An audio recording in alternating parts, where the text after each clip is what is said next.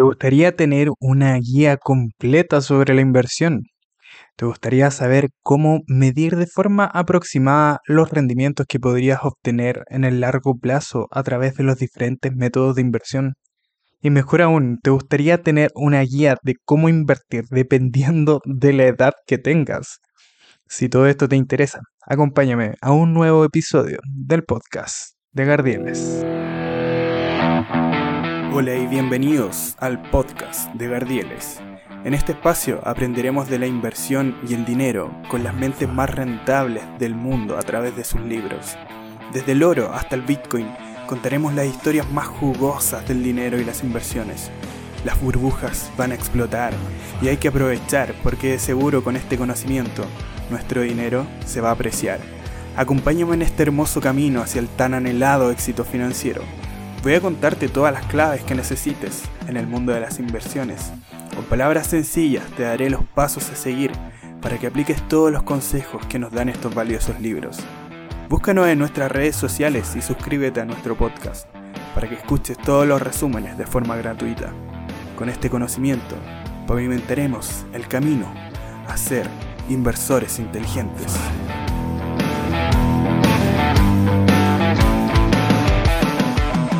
Hola gente querida, qué lindo es estar una vez más con ustedes y hoy de nuevo con un tremendo libro para resumir. El libro del autor Barton G. Malkiel, A Random Walk Down Wall Street, traducido al español como Un paseo aleatorio por Wall Street.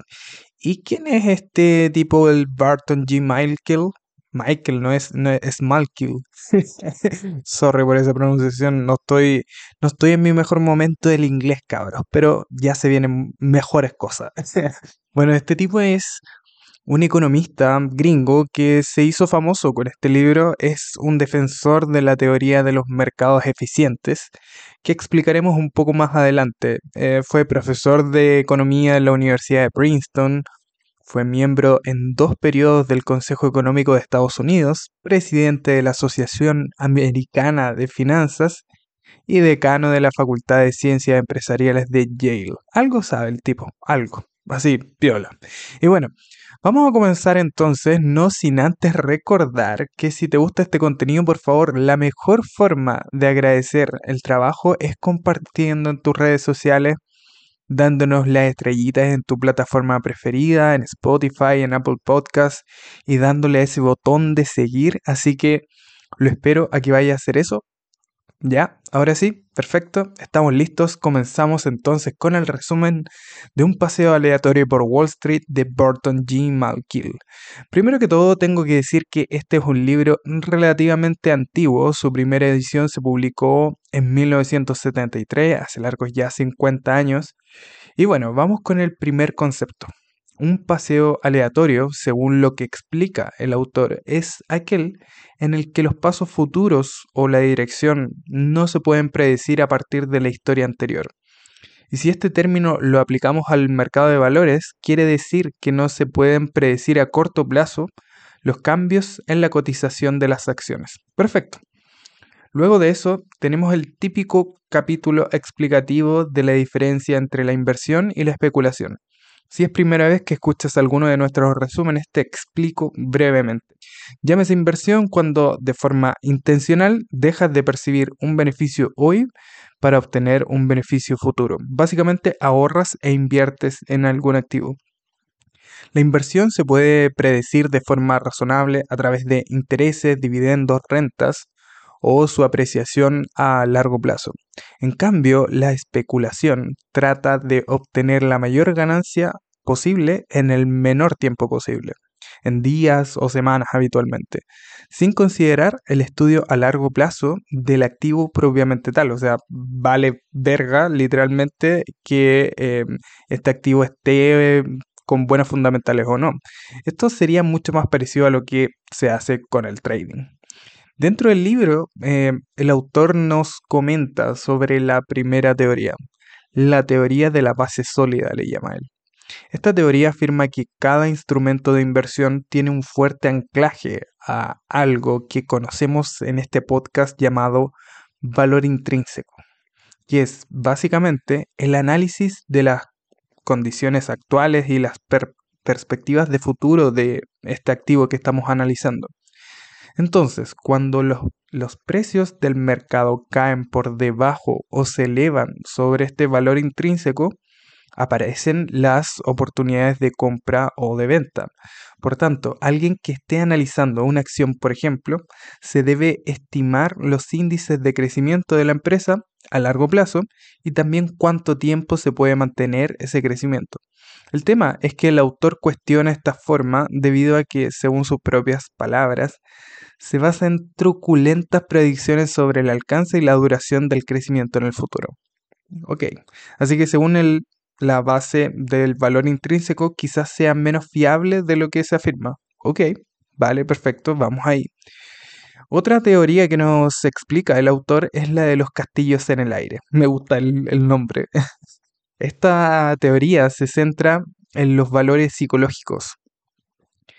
Tú mm, me imagino que si has eh, estudiado algo de economía, mm, te sonará el nombre de John Maynard Keynes, el famoso economista y destacado inversor de éxito, que enunció en 1936 la teoría de la forma más lúcida. Opinaba que los inversores profesionales prefieren dedicar sus energías a no calcular valores intrínsecos, sino a analizar cómo es probable que se comporte la multitud de inversores en el futuro y cómo durante periodos de optimismo tienden a convertir sus esperanzas en estos castillos en el aire.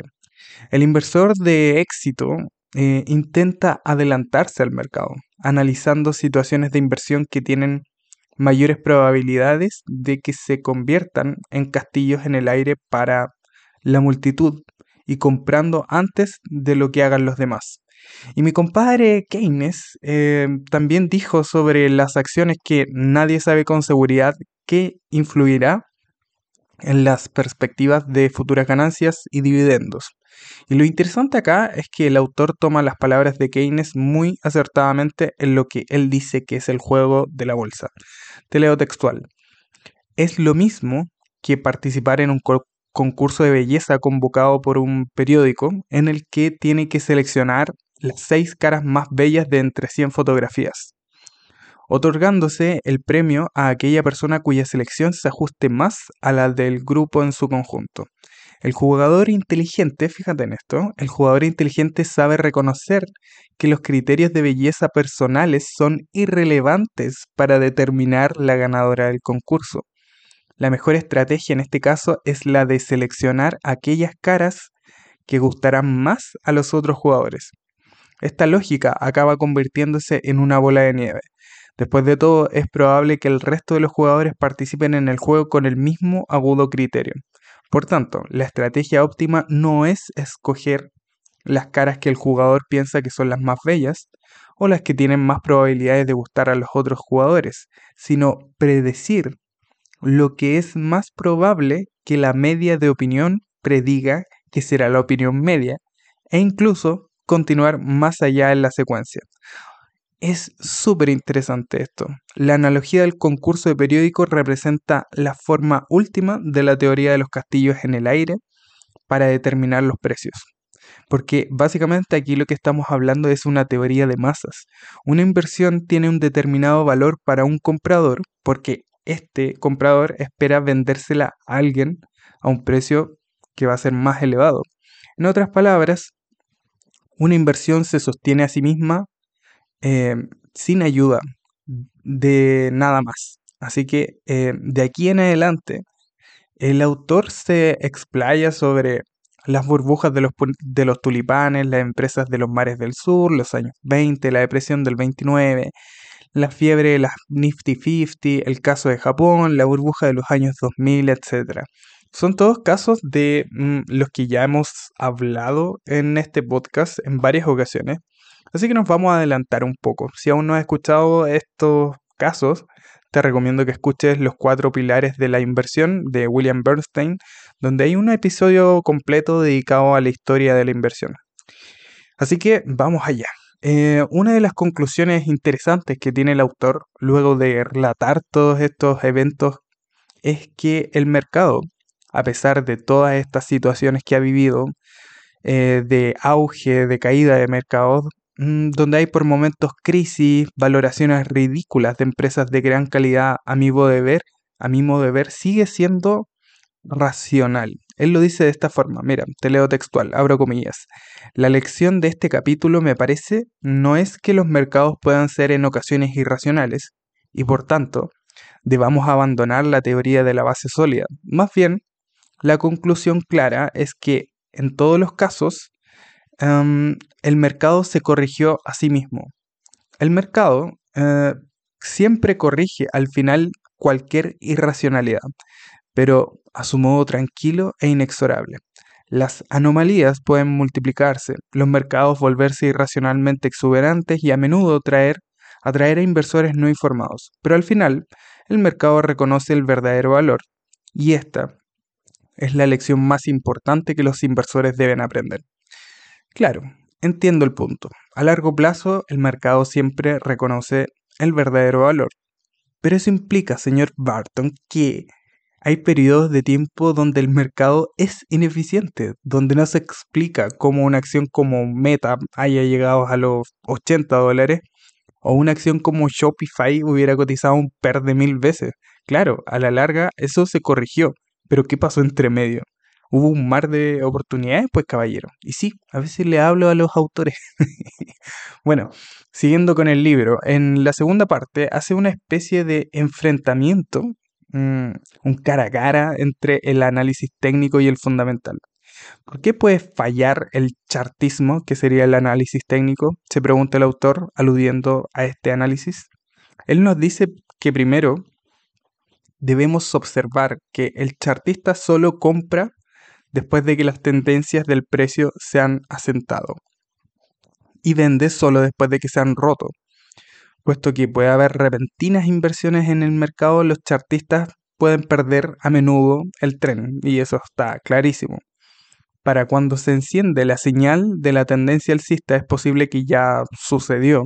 Y en segundo lugar, las técnicas deben ser en última instancia mm, bastante frustrantes, según el autor. A medida que las utiliza más gente, el valor de cualquier técnica se va depreciando. Ninguna señal de compra o de venta tiene valor si todo el mundo intenta actuar simultáneamente. Y ese es personalmente mi gran tema con el análisis técnico. Y esto es lo que creo que es central. Más de algún oyente ya ha escuchado mi historia con el trading. Esta situación de leer gráficos realmente puede ayudar, pero en ciertas cositas. No creo que sea algo decisivo el análisis técnico para entrar o salir de una posición por supuesto que puede ayudar, pero en el fondo lo único que haces si sigues mirando gráficos todo el rato es tratar de anticiparte a esas señales. Y eso es algo que están haciendo todos al mismo tiempo. es raro, ¿cierto? El analista técnico está interesado en el historial del precio del activo, mientras que el analista fundamental reside el valor real de un activo. Lo más importante para el analista fundamental es la realización de una estimación futura de la corriente de beneficios y o dividendos de una empresa o activo. Según el autor, los analistas fundamentales deben seguir cuatro reglas básicas para valorar acciones correctamente. Imagino que ya te sabes algunas de ellas. Regla número uno. El inversor racional debe estar dispuesto a pagar un precio más elevado por una acción cuanto más alta sea la tasa de crecimiento de los dividendos. Eh, hay que tener un, corolario a la regla número uno, que el inversor racional debe estar dispuesto a pagar un precio más elevado por una acción cuanto más tiempo se espere que dure la tasa de crecimiento. Regla número 2. El inversor racional debe estar dispuesto a pagar un precio más elevado por una acción, a igualdad de condiciones, cuanto mayor sea la proporción de los beneficios de una compañía que se reparte como dividendos. Regla número 3. El inversor racional y contrario al riesgo debe pagar un precio más elevado por una acción. A igualdad de condiciones, cuanto menos arriesgadas sean las acciones de una empresa. Y la número 4. Debe pagar un precio más elevado por una acción cuanto menor sea el tipo de interés que haya en el mercado. Se refiere a los tipos de interés de la política monetaria. A esto le sumamos tres advertencias que nos dice el autor que tenemos que tener eh, en cuenta em, si estás analizando una empresa. La advertencia 1. Em, no se puede demostrar en el presente las expectativas de futuro. Claro, no, no puede, no tienes una bolita de cristal. Número 2. No se pueden hacer cálculos exactos a partir de datos inexactos. Y número 3. Lo que es crecimiento para unos no lo es siempre para todos. Ok, queridos amigos, entonces, lo que tenemos acá es básicamente un conjunto de sentencias que nos enmarcan lo que más o menos deberíamos buscar para tener buenas acciones en nuestra cartera. Y el autor nos propone una utilización conjunta de análisis técnico y fundamental con otras tres reglas más. La primera sería que busques situaciones de crecimiento con múltiplos, con múltiplos eh, bajos, eh, múltiplos principalmente como el PER de precio-beneficio.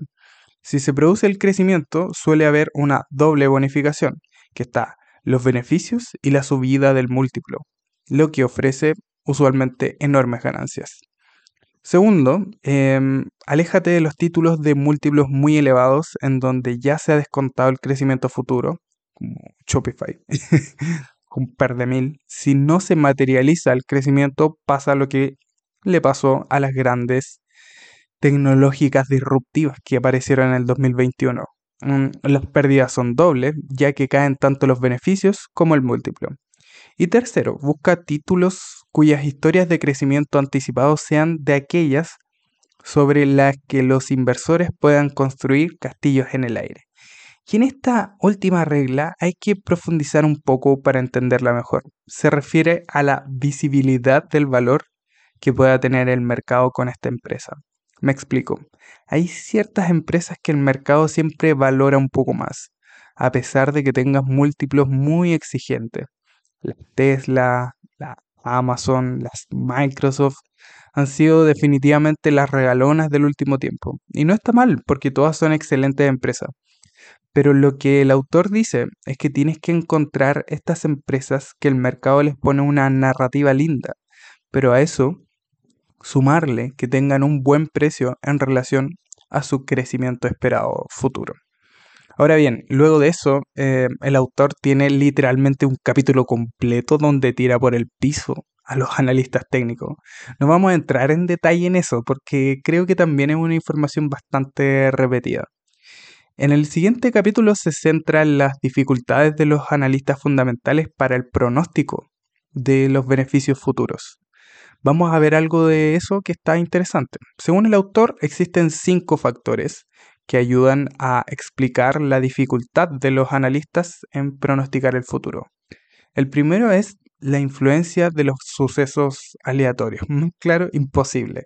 En este caso, se sabe que cualquier cosa puede pasar. Lo estamos viendo en estos días con la desconfianza en el sector bancario lo que vivimos anteriormente con una pandemia, atentados terroristas y un largo etcétera. Segundo, la creación de cuentas de resultados dudosas por medio de procedimientos creativos de contabilidad. Las métricas GAP, las non-GAP y los infaltables decoros contables.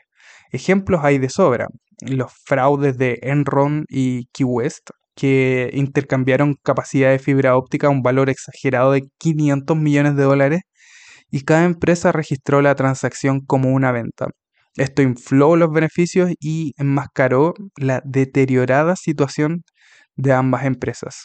O los casos de Motorola, Lucent y Nortel que reactivaron las ventas y los beneficios prestando grandes cantidades a sus clientes Muchas de estas cuentas fueron incobrables y tuvieron que ser eliminadas posteriormente. Tercero, los errores propios de los analistas. No hay mucho que explicar acá. Sabemos muy bien que hay muchos analistas que se equivocan en sus previsiones. Son humanos. Cuarto, la fuga de los mejores analistas hacia el departamento de ventas, de gestión de carteras de valores o de fondos de alto riesgo. A muchos de los mejores analistas de inversión no se les paga por analizar acciones. Son o bien vendedores institucionales de altos vuelos o eficientes eh, conseguidores de nuevos negocios, que ellos logran traer nuevas operaciones de suscripción de acciones a sus empresas o consiguen ser promocionados hasta convertirse en prestigiosos gestores de cartera. Y número 5, los conflictos de intereses entre los departamentos de investigación y de banca de inversiones. Y acá tampoco hay mucho que decir. Se sabe que no tienes que hacerle caso a los analistas y que siempre es importante tomar tus decisiones de compra o venta bajo tus propios criterios. Y ahora, amiguitos, vamos a hacer una pequeña pausa de agüita, así que me esperan a la vuelta.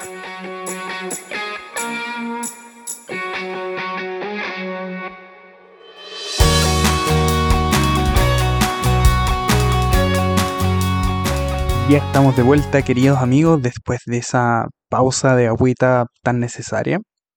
Y eh, sigamos entonces. Vamos en la parte de que en cuanto a la selección de valores, como la mayoría sabe, la gestión activa mm, tiene muchas complicaciones que pueda llegar a superar el mercado en un periodo mayor a 10 años. Y de aquí llegamos a un punto en donde el autor nos presenta algo que para mí en lo personal era desconocido.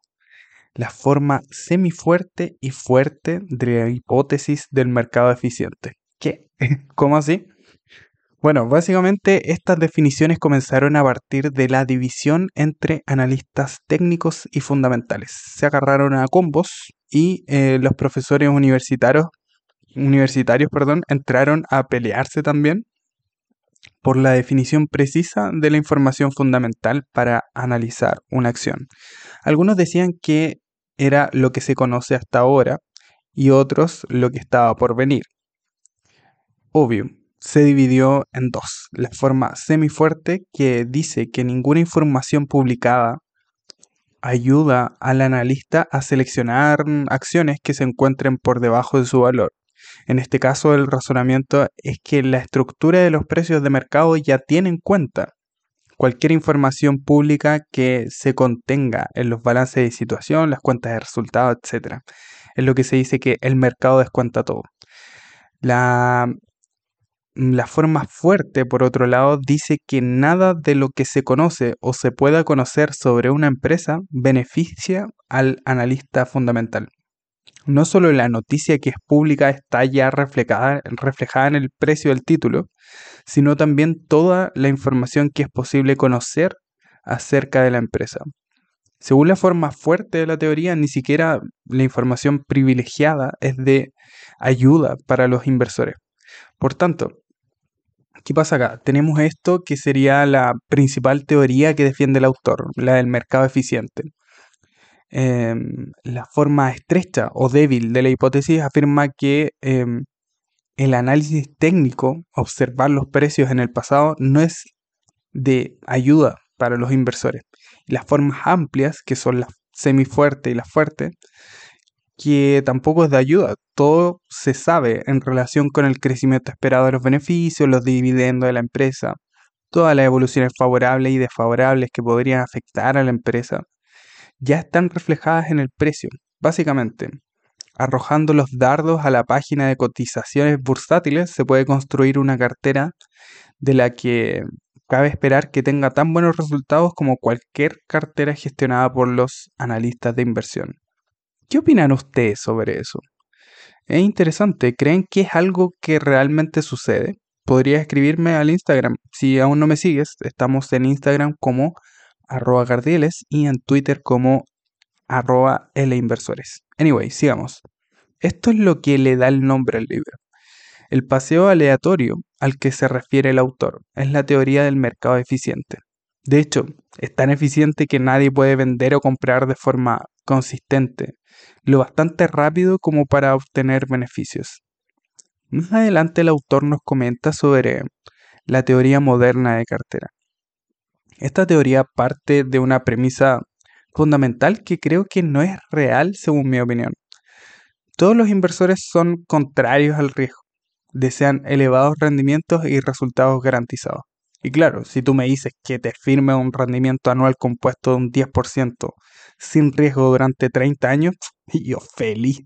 Pero sabemos que eso no es real.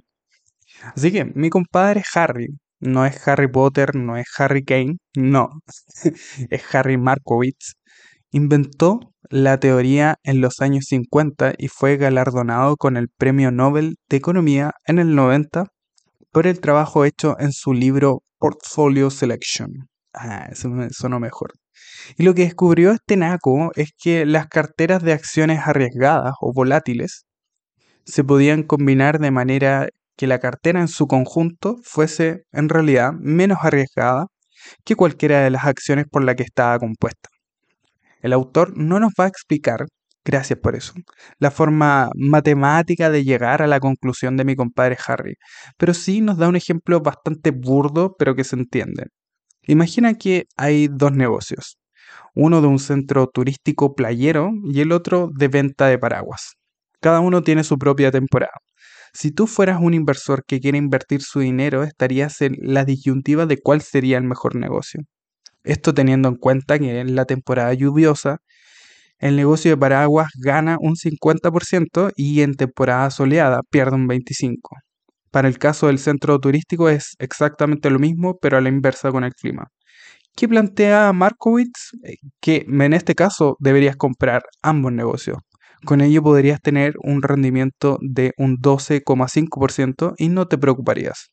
El gran tema acá, y que lo aclara más adelante el autor, es que la economía real no funciona así. Si hay una recesión, hay pérdida de empleos y si pasa eso, no van a ir ni al centro turístico ni van a comprar paraguas. Técnicamente hablando, lo que busca la teoría de Markowitz es que si tienes X acción que por algún motivo esté bajando, haya otra en tu cartera que tenga una covarianza o correlación negativa. Vale decir que cuando baja una, sube la otra. Entonces, esta teoría nos invita a diversificar en sectores, tipos de negocio, estilos de inversión, tipos de activos, zona geográfica, etc. Pero ¿qué pasa en la práctica?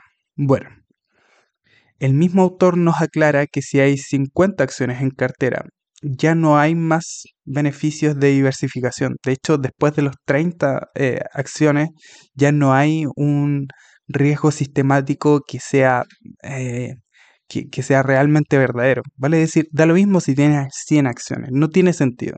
No va a ser menos riesgosa tu cartera si tienes más acciones de las que puedes vigilar. Es interesante ponerse a cuestionar estas cosas, ¿no crees tú? Entonces avanzamos al capítulo 9 del libro que tiene por nombre La recompensa por aumentar el riesgo. ¿Conoces el término beta? Teóricamente hablando es la variabilidad total de los rendimientos de un activo. Ok, pero eso es muy me. Vamos a desgranarlo un poco más. Esto es lo que el autor denomina el riesgo sistemático. Y claro, se refiere a lo que se llama comúnmente como riesgo de mercado. Hay acciones que son muy sensibles a los movimientos del mercado y hay otras que son más estables. Se toma el historial pasado y se compara con el mercado. Este valor se le conoce como beta. Un beta de 1 va a ser un valor que tiene prácticamente el mismo movimiento que el mercado. Una acción con beta 2, si el mercado sube un 10, la acción va a subir un 20. En el caso de que baje, se va a ser la misma proporción, el doble. Si tiene un beta de 0,5, va a tender a bajar el 5% cuando sube o baje el 10%. ¿Se entiende, cierto? Entonces, en una serie de gráficos, el autor nos dice finalmente que según la medida de este beta, podríamos obtener eventualmente mayores recompensas si es que buscamos una cartera con un beta mayor, lo que implicaría más riesgo. Pero claro, él mismo nos cuenta en un estudio re interesante que se representa con un gráfico que la medida de beta no tiene nada que ver con los rendimientos del activo. Es, es realmente muy interesante. En el estudio de Fama y French donde tomaron todos los valores negociados en 10 carteras basadas en sus niveles de beta en el periodo entre 1963 a 1990. Sí, sé que es medio técnico lo que te estoy contando, pero tranqui, pon atención a las conclusiones. La primera conclusión, el decil 1 contenía el 10% de todas las acciones con betas más bajas, ¿ok? Y el decil 10 las betas más altas. ¿Cuál fue el resultado? Güey, no hay ninguna relación entre el rendimiento de esas carteras y sus betas. nada, nada de nada. En las siguientes páginas el autor intenta aún así defender el uso de la beta como medida de riesgo diciendo cosas totalmente inconsistentes según mi punto de vista como esta que te leo textual. Abro comillas. Por último, los inversores deben tener en cuenta que incluso si la relación a largo plazo entre la beta y el rendimiento fuera plana, la beta puede seguir siendo un útil instrumento para gestionar la inversión. Pero, ¿qué, qué crees? Si está diciendo una cosa y después la otra. Bajo mi punto de vista, esto no tiene pies ni cabeza. La beta de los bancos que quebraron no sirvió de nada para ahorrarse una caída del 99%. Así que bueno, avanzamos entonces. Vamos al capítulo 10. Aquí hablamos sobre las finanzas conductistas. En este caso es una rama de la economía que ha tomado mucha relevancia en el siglo XXI, porque ve a los componentes del mercado como entes que pueden ser irracionales en su toma de decisiones, no como lo suponen los modelos económicos antiguos que dicen que prácticamente siempre todos los partícipes de mercado son racionales. Los conductistas entonces plantean que hay cuatro factores que crean un, un, comportamiento irracional de mercado. El primero, el exceso de confianza. Los conductistas creen que el exceso de confianza en la capacidad para predecir el crecimiento futuro de la empresa lleva a la tendencia general a sobrevalorar los llamados títulos de crecimiento. Si la nueva tecnología informática, los dispositivos médicos, los centros comerciales se ponen de moda entre el público, los inversores normalmente van a extrapolar el éxito y van a proyectar tasas de crecimiento elevadísimas para las empresas correspondientes y mantener dichas creencias con mucha más confianza de lo que debería ser la lógica. Las predicciones de gran crecimiento llevan a valoraciones más altas de acciones de crecimiento, pero las predicciones demasiado positivas a menudo no se hacen realidad. Los beneficios y la relación del PER, el precio-beneficio de las acciones, pueden caer, lo que va a llevar a unos malos resultados de inversión y el exceso de optimismo en las predicciones de crecimiento de las empresas interesantes podría ser una explicación de la supuesta tendencia de los títulos de crecimiento a tener peores resultados que los títulos value que se dicen. La segunda, eh, el segundo factor son las opiniones sesgadas el heurístico, la representatividad. Ay, qué complicada que es esa palabra. de hecho, hablaban Kahneman y Bersky. Por supuesto, en general tenemos opiniones sesgadas. Mucho más hoy con tanta red social que hay por ahí.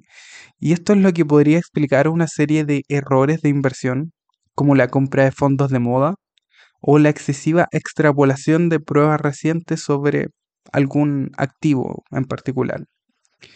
Un tercer factor sería el comportamiento de rebaño. Eh, vamos a poner el ejemplo de la burbuja de Internet, periodo 99-2000. Es un ejemplo clásico de decisión de inversión equivocada que llevó a la gente a volverse loquita, pero loca, en grupo. Los inversores particulares, que estaban nerviosos por las perspectivas de ganancias, pero ingentes de los de las acciones de la nueva economía se contagiaron de la mentalidad de rebaño irracional. Los, comentarios de los amigos en los clubes de golf, de los colegas del trabajo, de los compañeros de partida, dieron la idea de que se estaba creando una gran riqueza con el crecimiento de Internet. Los inversores empezaron a comprar acciones comunes por el simple motivo de que los precios estaban subiendo, las Terra, las Amazon y todas las demás y todas las personas estaban ganando dinero, aunque el aumento de precios no se debiera a razones tan básicas como al crecimiento de los beneficios y los dividendos. Como ha señalado el historiador económico eh, Kindleberg, no hay nada tan inquietante para el bienestar y el juicio propio que ver cómo un amigo se hace millonario. Muy buen punto, muy buen punto. Y el cuarto factor sería la aversión a las pérdidas. Y aquí nos centramos en la contribución más importante de Kahneman y Bersky, que se denomina la, denomina la teoría prospectiva y describe el comportamiento individual ante situaciones de peligro en que hay posibilidades de ganar o perder. Elecciones de las personas están motivadas por los valores que asignan a las ganancias y a las pérdidas. Entonces, hay que tener harto ojo con esto, porque las pérdidas se consideran mucho menos deseables que las ganancias equivalentes. Fíjate en esto. Por ejemplo, si le dicen a una persona que se va a lanzar una moneda y que si sale cara va a ganar 100 dólares, pero que si sale cruz deberá pagar 100 dólares, ¿aceptaría la apuesta? La mayoría de la gente diría que no, aunque la apuesta sea equitativa, en el sentido de que las pruebas repetidas el resultado sería un empate. Entonces, siempre hay que tener en cuenta esta situación de las pérdidas, lo que pasa en la mente de las personas.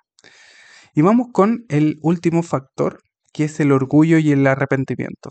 Las teorías conductistas destacan la gran influencia de las emociones de orgullo y arrepentimiento en el comportamiento de los inversores.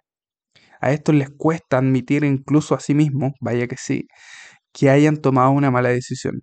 Los sentimientos de arrepentimiento se pueden ver amplificados si hay que reconocerlo ante amigos o al cónyuge.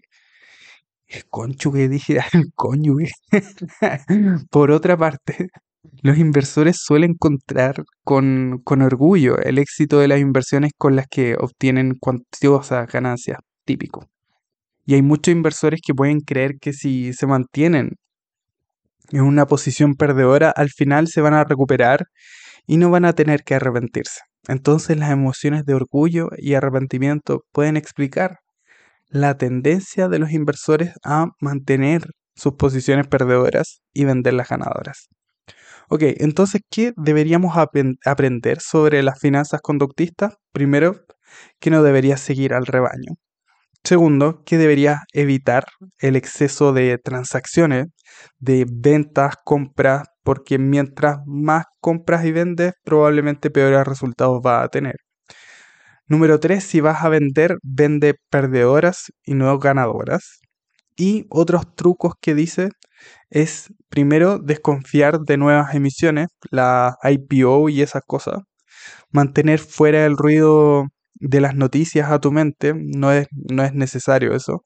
Y desconfiar del plan perfecto que te puedan vender por ahí, eh, en cualquier lado. Ok, bebés. Y después de un gran paseo por este libro que realmente fue un resumen cortito, ahora vamos a la cuarta parte y final del libro donde el autor nos da una, entre comillas, guía práctica para paseantes aleatorios y otros inversores. Cierro las comillas. El primer ejercicio que da el autor es el ahorro ay, Diosito, es que es demasiado importante.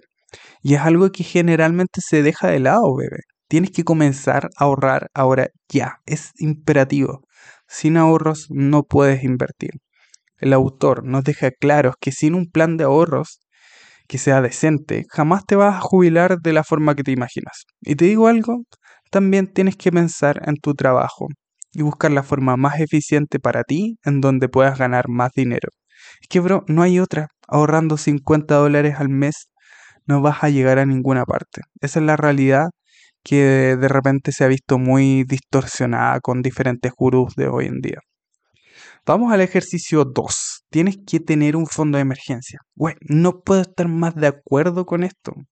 Es importantísimo tener un fondo familiar que te permita maniobrar cuando no tienes de dónde sacar efectivo. Lo importante es que sea líquido. La idea no es que sea un depósito a plazo. La idea es que lo puedas sacar un fin de semana por internet de ser necesario. El ejercicio número 3. Em, haga que el rendimiento de las reservas del capital se mantengan al ritmo de la inflación. Esto es re interesante igual, porque la idea de un fondo, ya sea de emergencia o si estás guardando para la universidad de tus hijos, es que renta al menos lo que sea la inflación. Esa es la pega del fondo. Entonces, por ejemplo, en mi caso, en mi banco, en los tiempos mozos, me daban un 2,5% anual en una cuenta con 100% de liquidez. Rico, pero nada, ahora ya cambiaron mm, algo así como el 0,5%. La sigo usando porque a mí en lo particular me resulta cómoda para mi fondo de emergencia. Pero la idea, por supuesto, es que siempre vayas buscando mejores y más seguros rendimientos para este tipo de cuentas.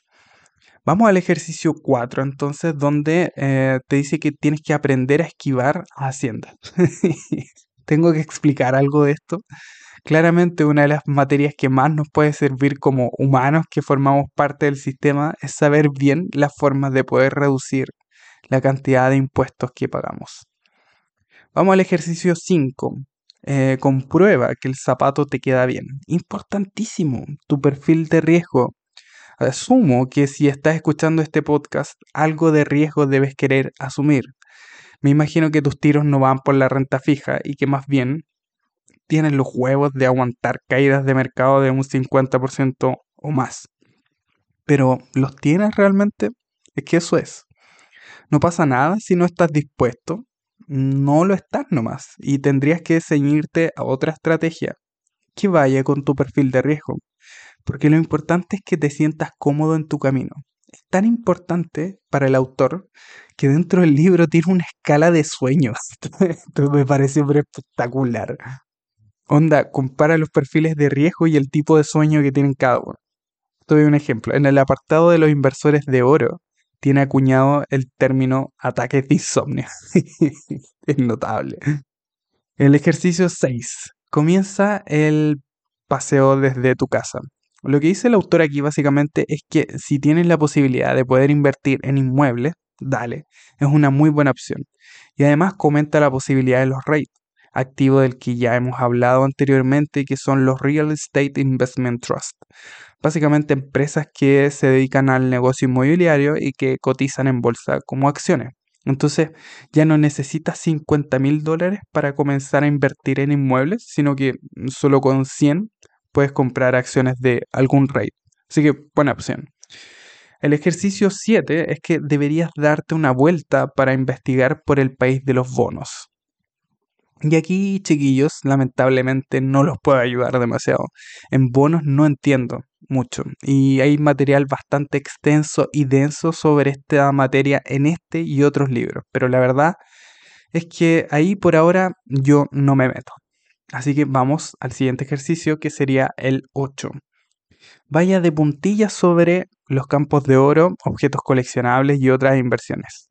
El autor, al igual que Ray Dalio en su momento, sugiere que parte de nuestra cartera esté compuesta de oro, ya que suele comportarse bien en tiempos turbulentos y de inflación como los que estamos viviendo hoy. Y claro, si ves el precio del oro, está cerca de su máximo histórico, así que es una buena opción igual. El ejercicio 9 es recuerde que los costes de las comisiones no son aleatorios. Unos son más baratos que otros. Por tanto, en la inversión hay muchos aspectos que no se pueden controlar. No se puede hacer nada con las subidas y las bajadas de los mercados de acciones y bonos, pero sí puedes controlar tus costes de inversión. Entonces también puedes organizar tus inversiones para minimizar los impuestos. Entonces, controlar lo que se puede controlar debe ser un aspecto fundamental a la hora de desarrollar esta estrategia de inversión razonable. Y el ejercicio 10, evite cimas y escollos. Eh, básicamente, diversificar tu inversión. Un proverbio bíblico afirma que la multitud de consejeros proporciona seguridad. Se puede decir lo mismo de las inversiones, la diversificación, según el autor, reduce el riesgo y hace mucho más probable que se consiga el tipo de buen rendimiento a largo plazo que cumpla los objetivos de la inversión.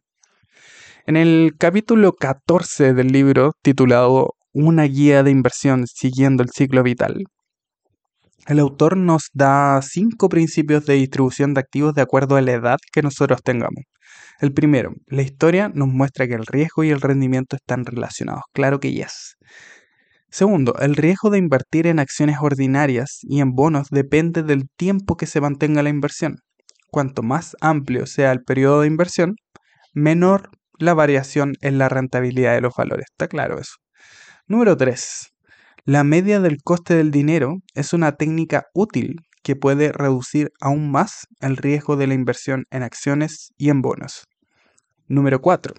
El reequilibrado puede reducir el riesgo. Eh, reequilibrar se refiere a cuando tú año a año vas, o trimestre a trimestre, vas eh, componiendo eh, el equilibrio de los porcentajes de tu cartera. Si por ejemplo tenías 10% de liquidez y por cosas del mercado ahora tienes un 5% de liquidez o un 10% o un 15%, lo vas reequilibrando.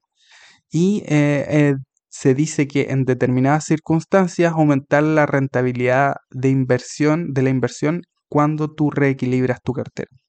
Y número 5, debes saber distinguir entre la actitud hacia el riesgo y tu capacidad de riesgo. Los riesgos que puedes permitirte eh, asumir dependen de tu situación financiera total, incluyendo los tipos y las fuentes de ingresos con la exclusión de los productos por la inversión.